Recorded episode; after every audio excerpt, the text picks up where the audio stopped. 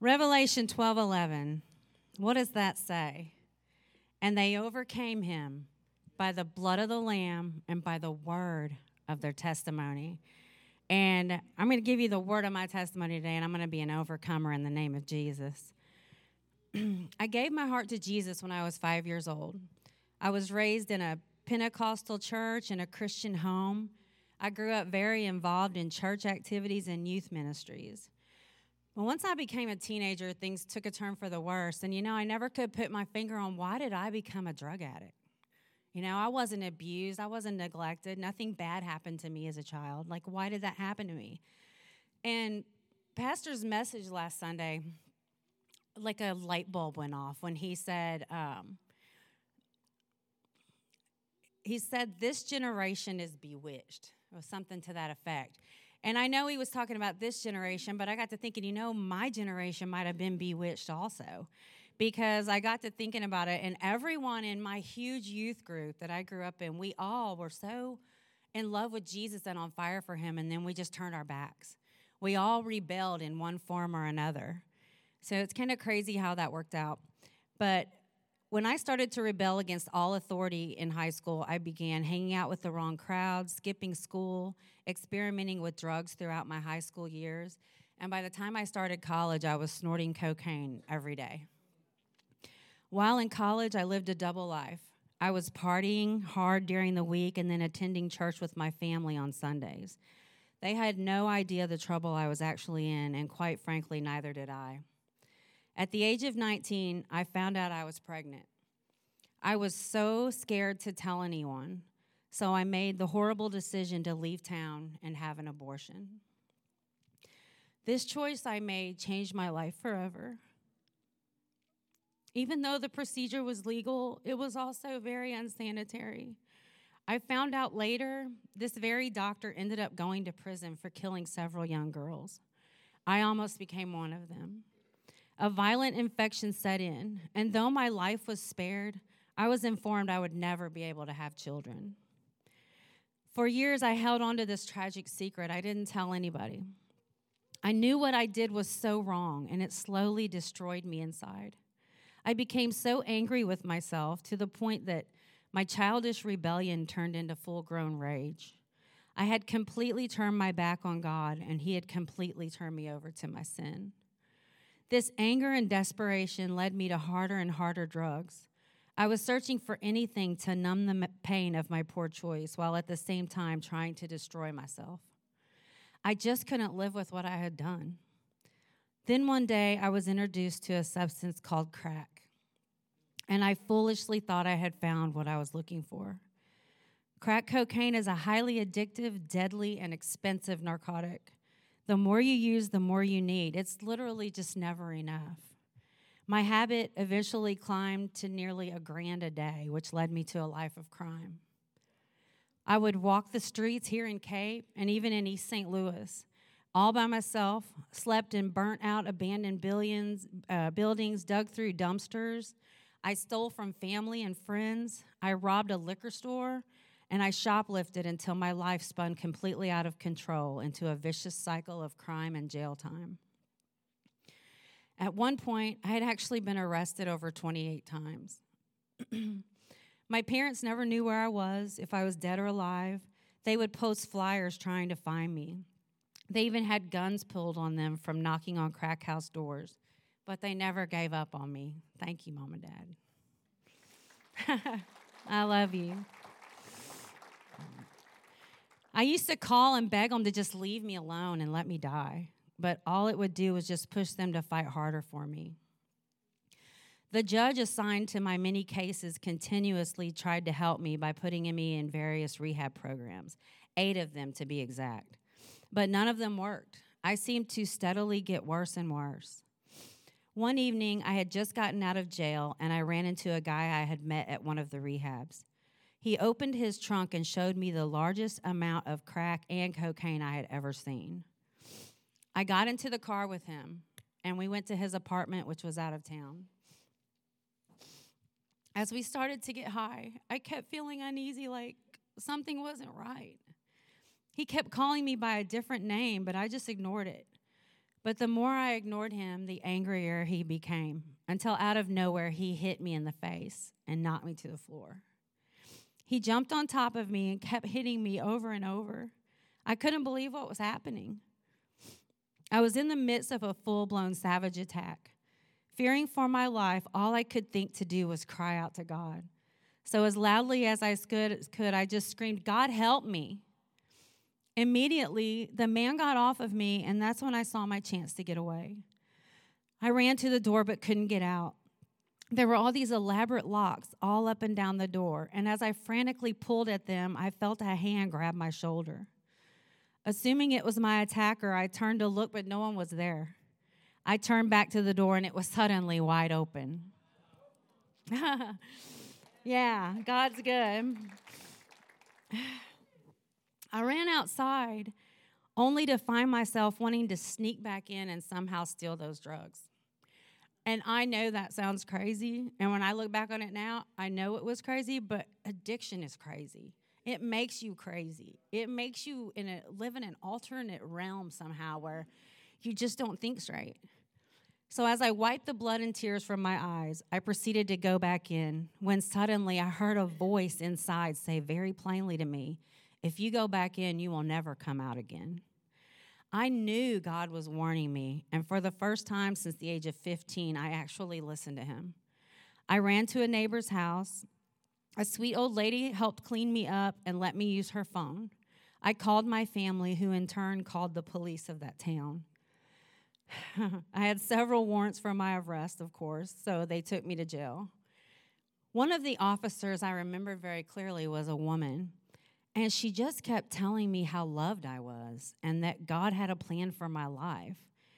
And I will never forget her as long as I live. But my parents found out later and told me there was no female officer on duty that night.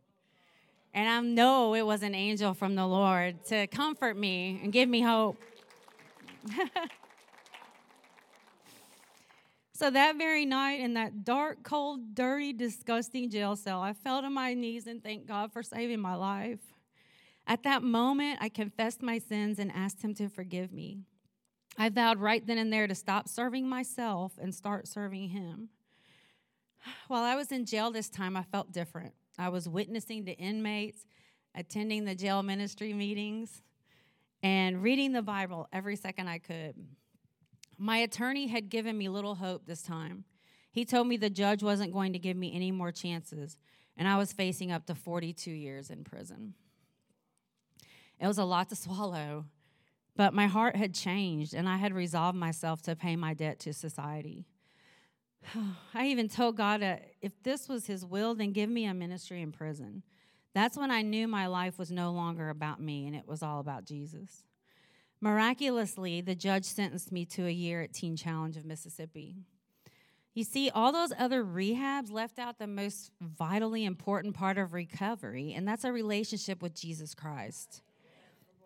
Teen Challenge discipled me to the point that after I completed the program, I went back there to teach for four more years.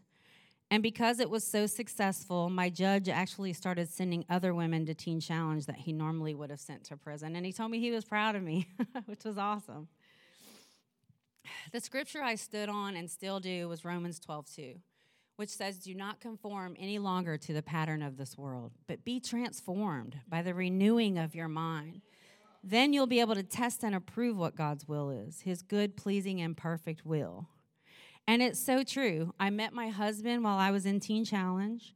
The Lord immediately gave us a ministry, and together we did great things in our lives. But I have to say right here if you are not 100% relying on Jesus for everything, a relapse can sneak up on you when you're a drug addict. And it happened to us. My husband and I actually relapsed together after 12 years of sobriety. The enemy lied to us, pulled us back into bondage, we were caught unaware and we got lax in the renewing of our minds. We had to learn that though we were redeemed at Calvary, the process of repairing the mind isn't a one time event, it's an ongoing spiritual operation. We had to stop thinking like the world and start thinking like Jesus. We, of course, got in some trouble, but the Lord allowed us to go through the drug, drug court system. We both graduated, and we've been clean since December 2018. Yeah. and we're on fire for Jesus. We're moving forward and we're never looking back. We're leaving the past in the past. We're both prodigals that have come home and we've been set free by his amazing grace, and our chains are gone. Woo! Hallelujah. I'm ready to sing now.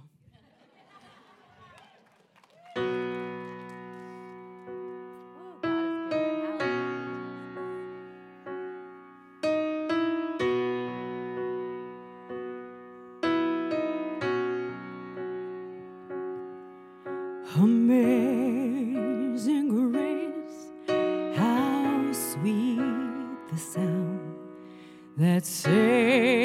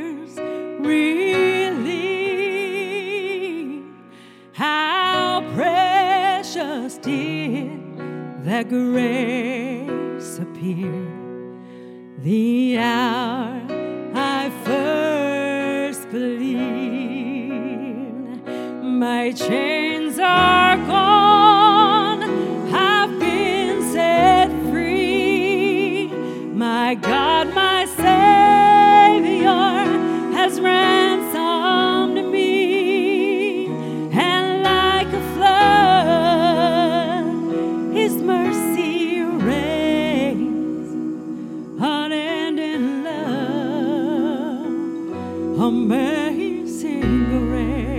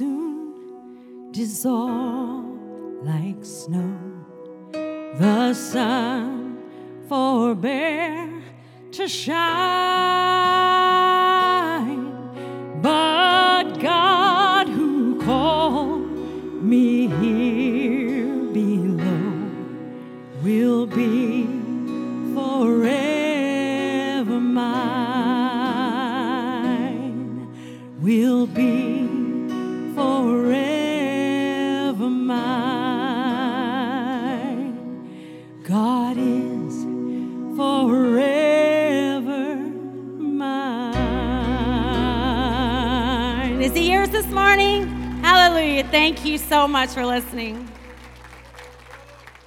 I dropped my thing. I love you, baby. Come on, give Jesus a hand clap of praise. He's worthy. Hallelujah. I'm so glad that uh, Jesus changed her and brought her in my life. Amen. Praise the Lord. You know, uh, when when when I got delivered from drugs the first time, and uh, I had made a mess of my life, especially in the women's department.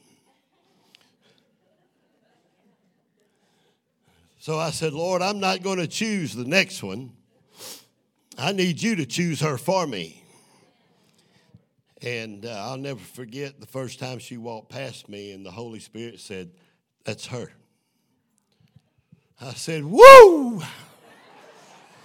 Tell me again, Lord.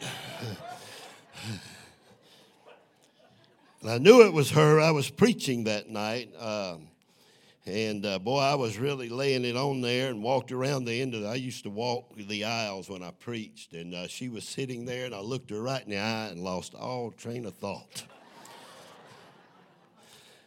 My mind just went blank, and this this June we'll be together 16 years.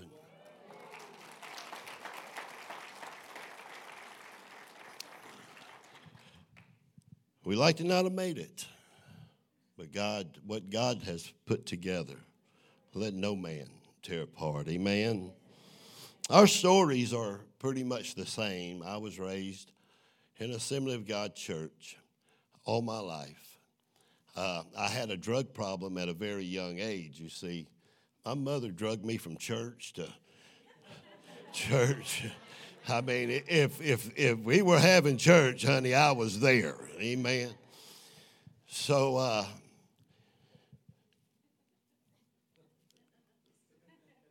when I gotten older, actually by the age of 16, God called me to preach the gospel of Jesus Christ. All of a sudden, I began to run from that call. And the further I ran, the worse it got. And went to jail numerous times, more times than I care to count. It's not a good place. There's a saying in rehab either jail or hell. Thank God I went to jail. And if you know somebody that is on drugs this morning and they're in jail, praise God. They still have a chance. Amen. I'll never forget, I've never had a problem with depression. And uh, my mother, I lost my mother in 2016, and I miss her dearly. She was a godly woman, served God all her life. And it was her birthday, and actually, my wife was in jail, and I was stuck out in California in a big truck, and, and a deep depression set in. I said, You know what?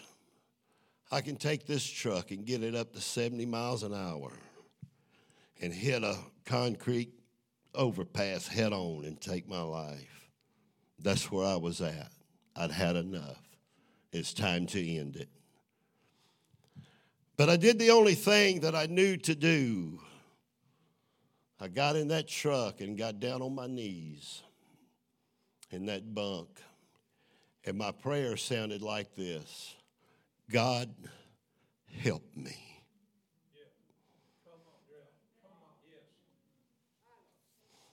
God, help me. As you, you can see, I didn't hit the overpass. But as soon as I got back in Cape Girardeau, you see, my wife said, You'll never change because you never go to jail. You blow in, get your drugs, and you blow out.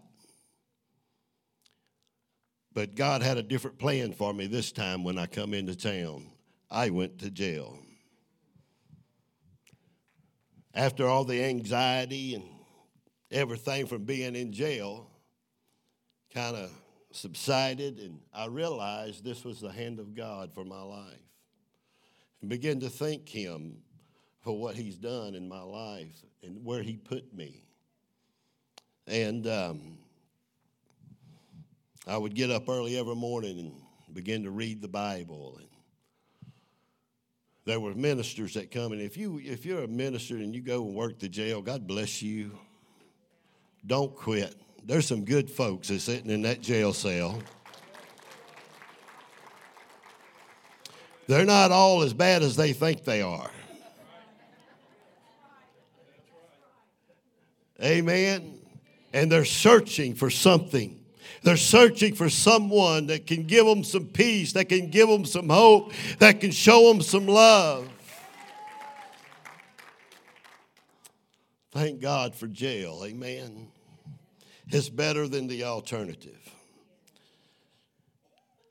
Real quick, Philippians chapter 3.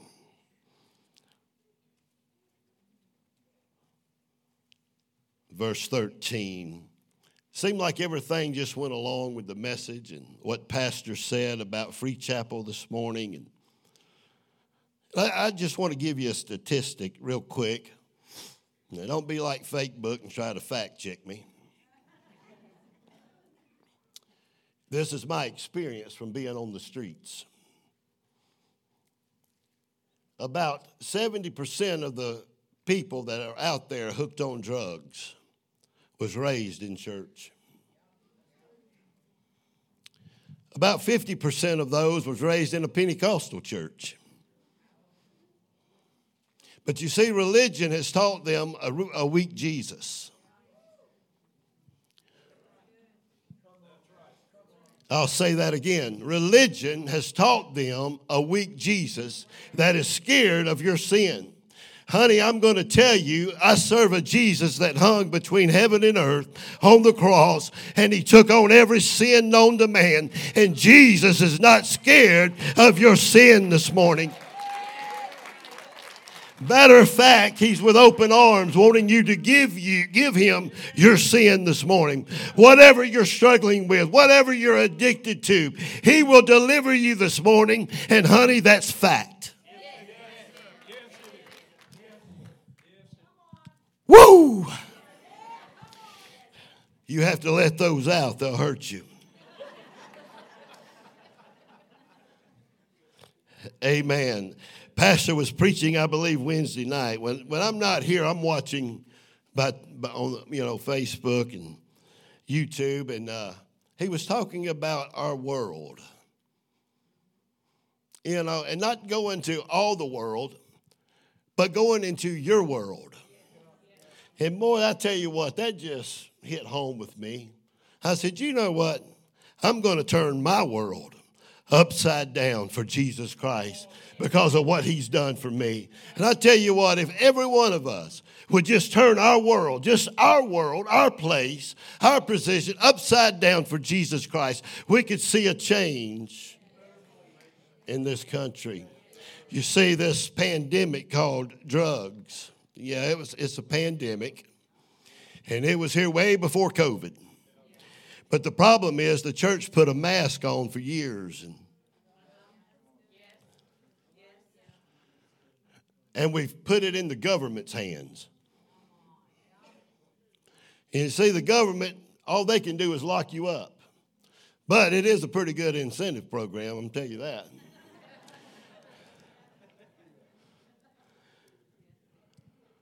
But it's not the government's problem.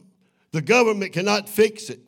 As you see that the, the, the prisons is a revolving door in and out, in and out, and and we'll pull up on uh, uh, on the on our phone uh, who's been arrested and how many people we know that's been arrested again and, and again and times again that just keep getting in and go, going out and going back in because they don't have the love of Christ.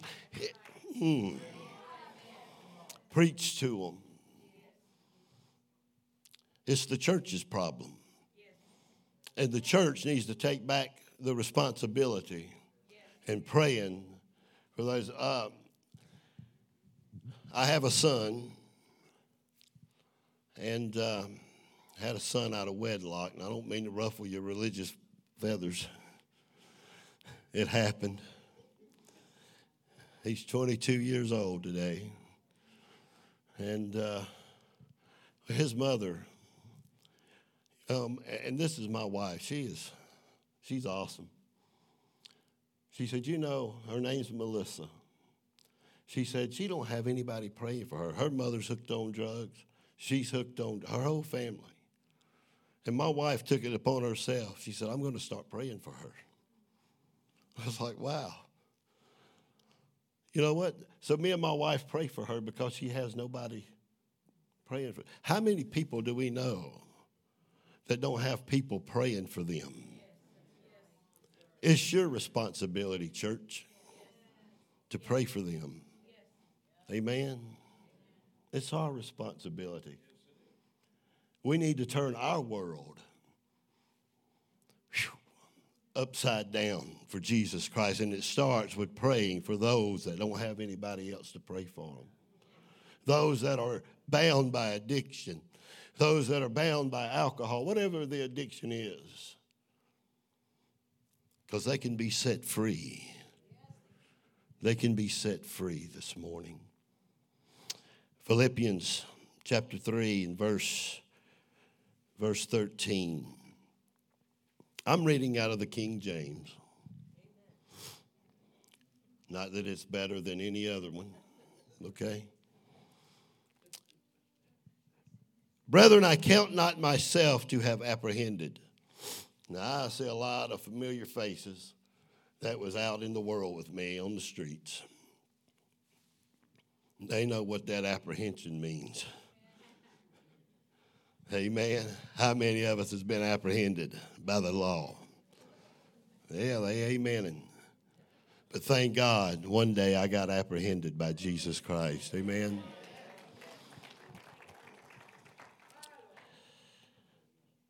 But this one thing I do, forgetting those things which are behind, and reaching forth unto those things which are before. I press toward the mark for the prize of the high calling of God in Christ Jesus. I want you to understand something. We no longer have to live our life in the past, but we live our life forward. You see, life must be understood backward. We understand it because we've been through it. But we don't have to live there any longer. We don't have to make decisions on our past any longer. Give you an example. A while back, uh, you know, uh, when we got back on drugs, and I picked up a nasty habit again smoking cigarettes.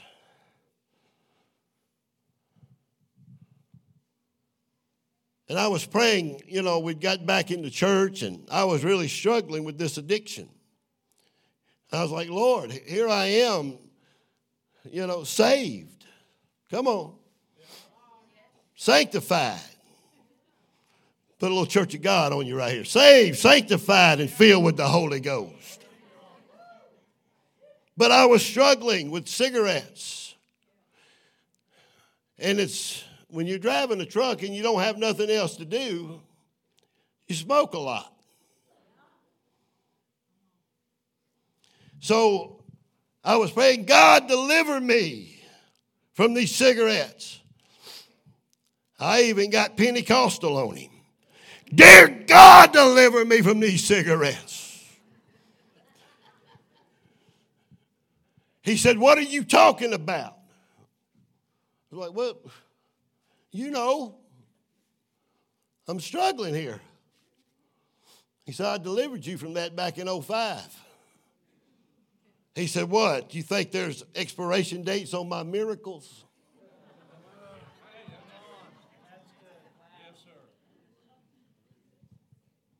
He said, You need to quit making choices based on your past. Life is understood backwards, but we must live life forward. That's what Paul was saying this morning. Hallelujah.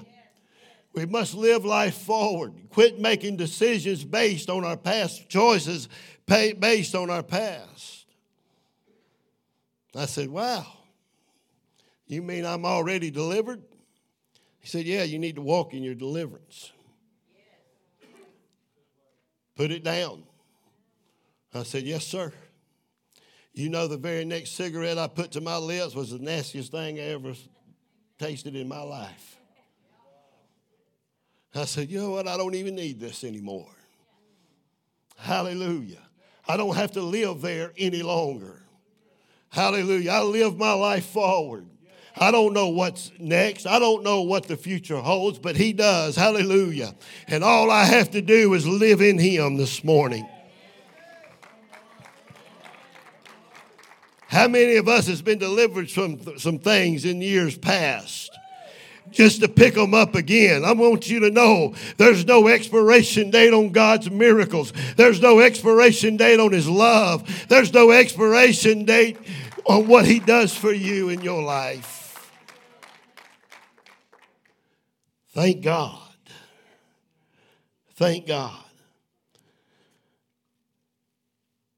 Jesus didn't come to condemn, He came to provide a remedy.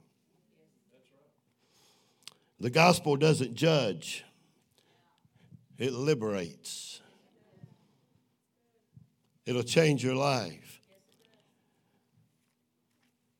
As I was on the streets and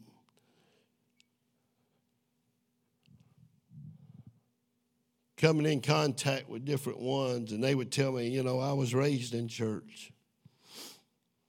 And their thought of God was that God was sitting up there angry at them because of the choice that they made. That God didn't love them anymore because they were a cold, hard sinner. And they didn't deserve the love of God. This is what religion is taught. And we have lost uh, several generations because they taught of an angry God, hellfire and brimstone, you know, that you didn't deserve what God had for you. And I didn't realize how much God loved me. Till one day I was I got locked up in jail and I don't know, for fighting or something. I went to jail a lot for fighting. Oh, I want you to know the devil lost a good right arm.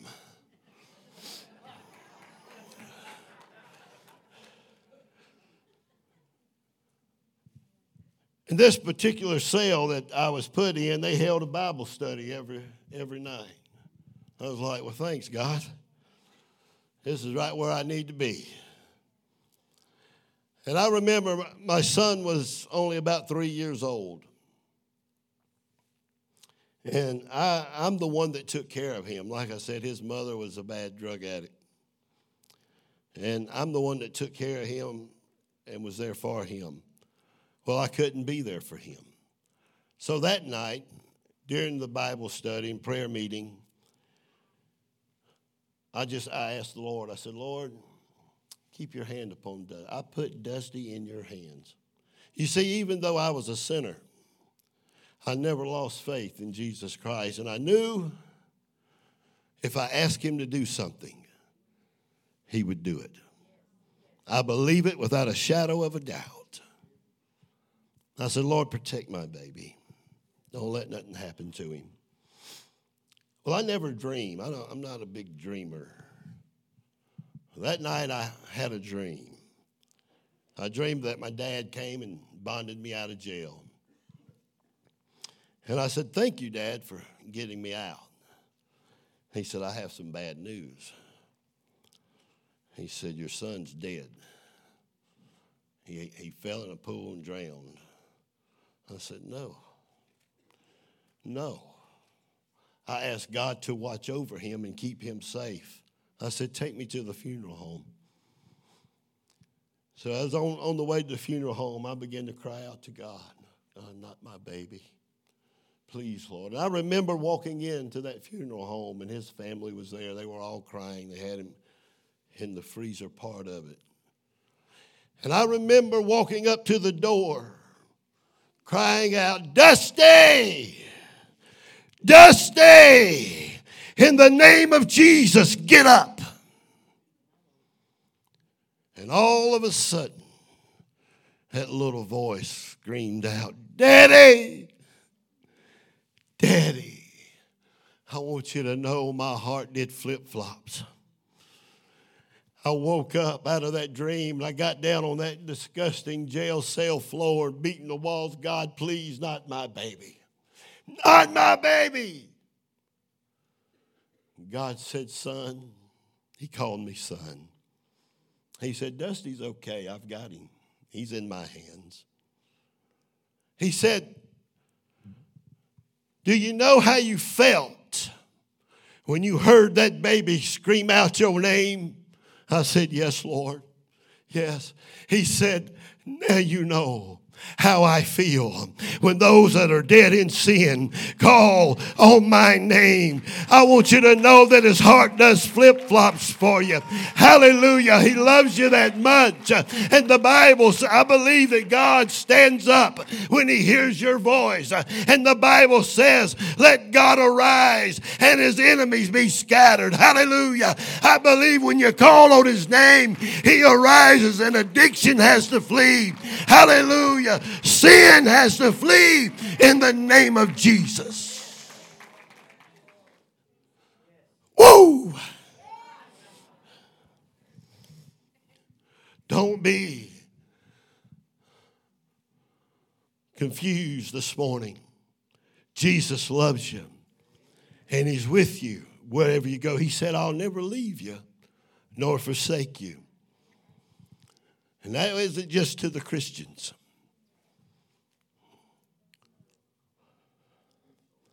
Whosoever. I was the national evangelist for the Church of God. And got pretty high on myself. Pride set in. I talked to Pastor about this, and he said, I understand. Couldn't nobody out preach me. You know, I, I could preach it. Pride set in. Things begin to fall apart in my life.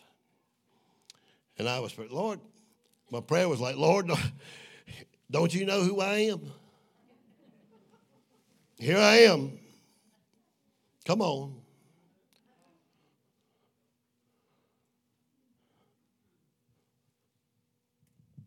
I began to, Lord, my business was failing.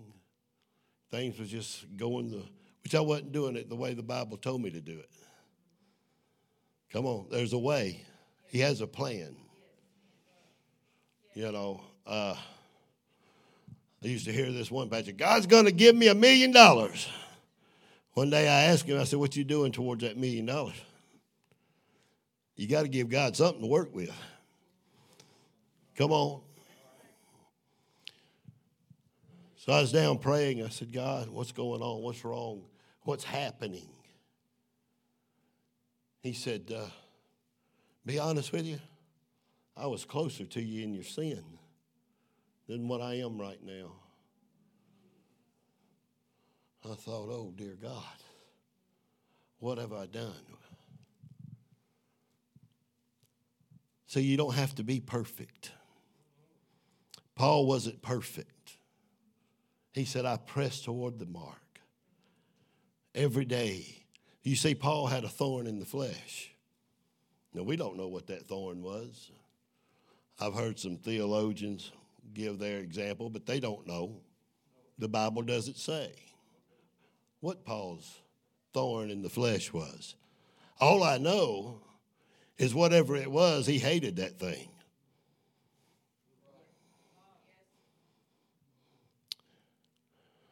And then he got mad at God because he prayed three times and it was still there. And God said, My grace is sufficient. And I want you to know this morning, His grace is sufficient for you. His grace is a whole lot uh, uh, bigger than your sin. He wants to deliver you and change you My grace is sufficient. I believe that God didn't allow them to put what that thorn in the flesh was in the Bible for purpose. Because then you could say, well, I don't have that problem. I don't have that problem. And you'll go on. But the Lord didn't put it in there because whatever thorn you have this morning, whatever thorn in the flesh, whatever's keeping you bound, Jesus says, My grace is sufficient. You can leave here set free this morning. Hallelujah. I believe it just as sure as I'm standing here this morning. You can leave. I don't care if it's depression, anxiety. Yeah, that's an addiction straight from the pits of hell. You can leave here set free by the power of God this morning. Every chain that has you bound can be broken this morning. You can be set free by the power of God. Hallelujah. John 8 36 says, Therefore, whom the Son has made free, he is free indeed. Hallelujah. Is free indeed. No longer to walk in the things of this world, but you can be set free by the power of God this morning.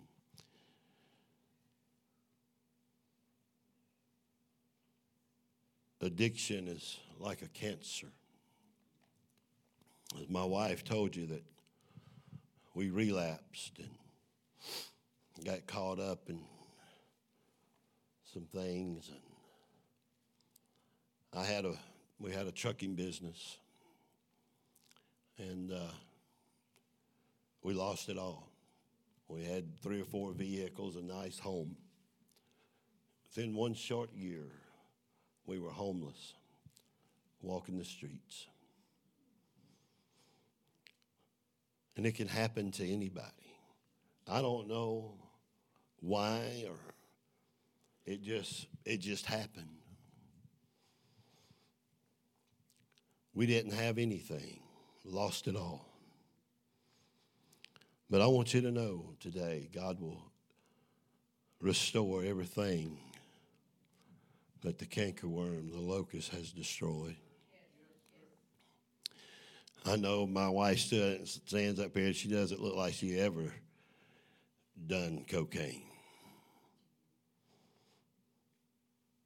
Amen.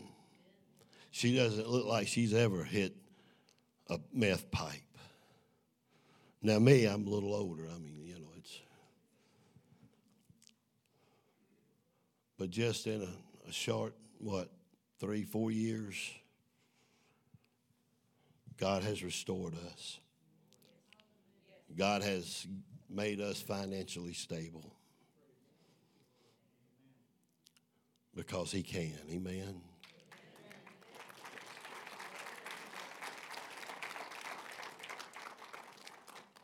Last year, Pastor had us sow a seed and he said, Write on the envelope what you want from God. So, me and my wife, we sowed the seed and we put on the envelope debt free. And it seemed impossible. We had nine loans out, two car notes, and we were just buried up in debt. It was taking everything I made to just stay afloat, you know. I can tell you, I stand here before you this morning debt free.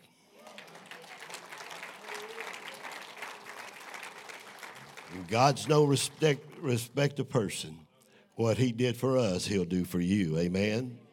Hallelujah. He loves you this morning. He loves you this morning with an everlasting love. God wants you to walk in freedom. He wants you to have prosperity. He wants you to be rich. Amen. Come on. You don't have to be burdened down and be worried. See, worry is of the devil. And the devil wants us to load us down with all these worries so we get our mind and our focus off of him. Hallelujah. He'll set you free this morning. He'll set you free this morning. Hallelujah. Stand with me if you don't mind. Hallelujah. Hallelujah. If you're battling drugs this morning or any kind of addiction, if you're bound this morning by depression or whatever the case may be, Jesus will set you free. This is just one part of my testimony. He'll heal you too. He'll heal your mind. We have so much to talk about, me and my wife. You say she's been healed. God give her a brand new set of lungs.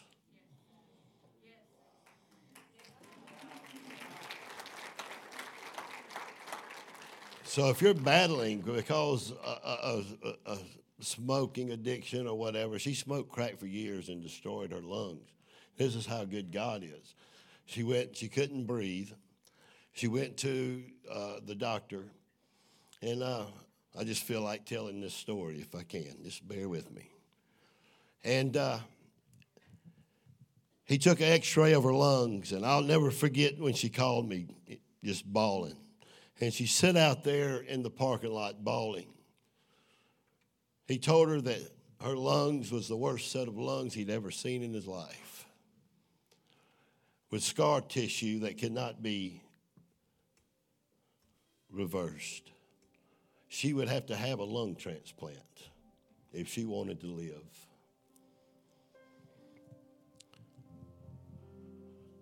So they ordered for the next week an MRI. Well, that Sunday we went to church. We were the associate pastors of the church, and I'll never forget this. I always opened the service up. And I walked up behind the pulpit, and all I could do was speak in that heavenly language. The Holy Ghost filled that place. When I come to myself and could speak English, I said, if you need something from God, step out in the aisle. I'll never forget as my precious wife put one foot out in, in the aisle. Nobody around her, nobody caught her. The Holy Ghost picked her up and slammed her to the floor. I thought, oh, Lord. But God done a lung transplant right there in the floor of that church.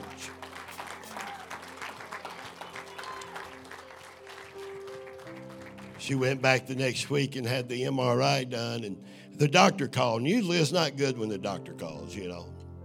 But the first words out of the doctor's mouth was, We have a miracle.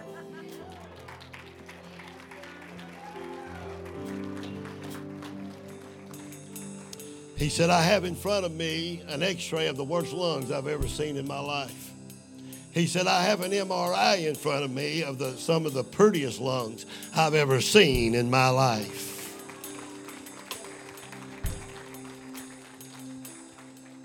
That's why she sings like an angel. She has the lungs of an angel. What God's done for us, He'll do for you.